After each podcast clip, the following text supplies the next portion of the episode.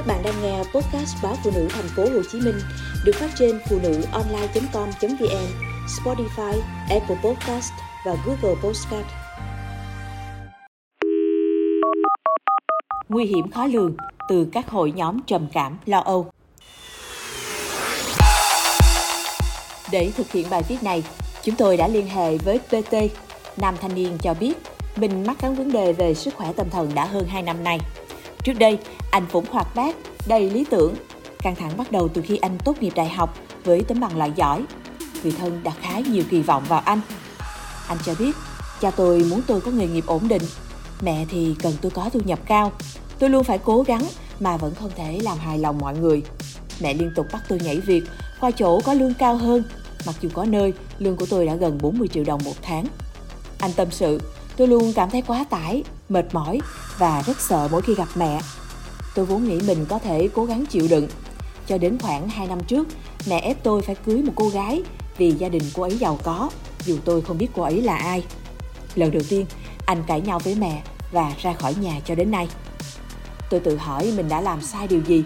Tôi sợ gặp người lạ, sợ đi ra ngoài, bị mất ngủ, rối loạn lo âu, trầm cảm mà không hay. Đến khi một người đồng nghiệp phát hiện, khuyên tôi đi khám, thì tôi phải dùng thuốc đến bây giờ. Anh HP chia sẻ. Mỗi lần tái khám, anh lại sợ có người nhìn thấy, nên thường lên mạng tìm thông tin về trầm cảm, hy vọng tìm được cách giúp mình khỏi bệnh. Và rồi anh tìm thấy nhóm vượt qua trầm cảm, rối loạn âu lo trên mạng xã hội nên tò mò vào xem thử. Thấy trong đó có khá nhiều người có hoàn cảnh giống mình, anh mạnh dạn đăng tâm sự và nhờ giúp đỡ. Không ngờ, liên tục những bình luận ca tháng, than vãn càng làm cho anh thêm mệt mỏi. Sau khi tôi đăng tải vài ngày, có một người trong nhóm nhắn tin khuyên tôi nên vào hội những người muốn tự tử. Người này nói, trong đó có rất nhiều chuyên gia, bác sĩ sẽ giúp tôi. Nhưng tôi vừa đăng chia sẻ của mình đang bị bế tắc thì lập tức rất nhiều người kêu tôi đi chết đi cho nhẹ nhàng.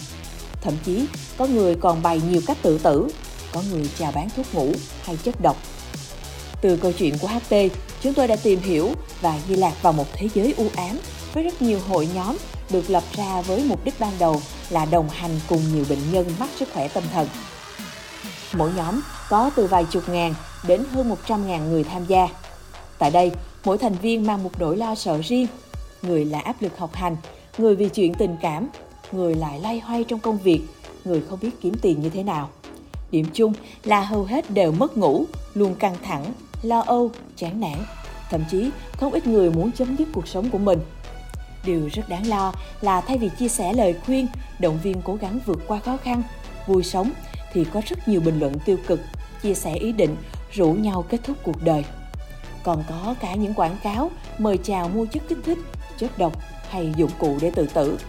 Nguy hiểm hơn là các bình luận ẩn danh, thách thức nhau tự sát, rủ rê, gà gẫm các thành viên buông thả để quên nỗi buồn phiền.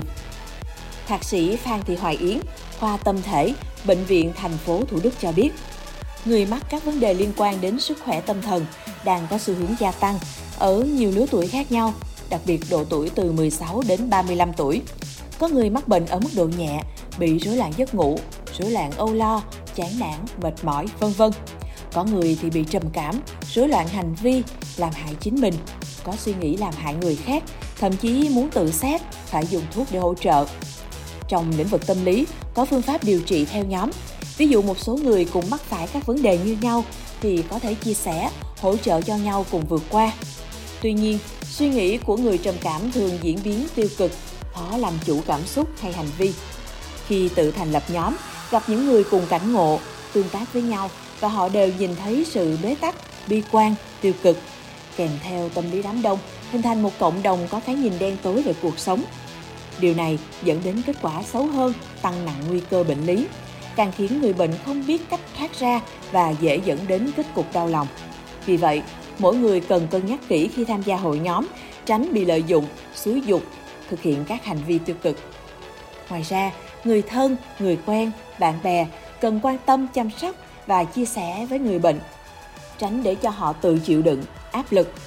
Đặc biệt, với người bị sang chấn tâm lý, người bị trầm cảm sau sinh, thường xuyên cô đơn, phiền muộn, chịu áp lực học tập vân vân.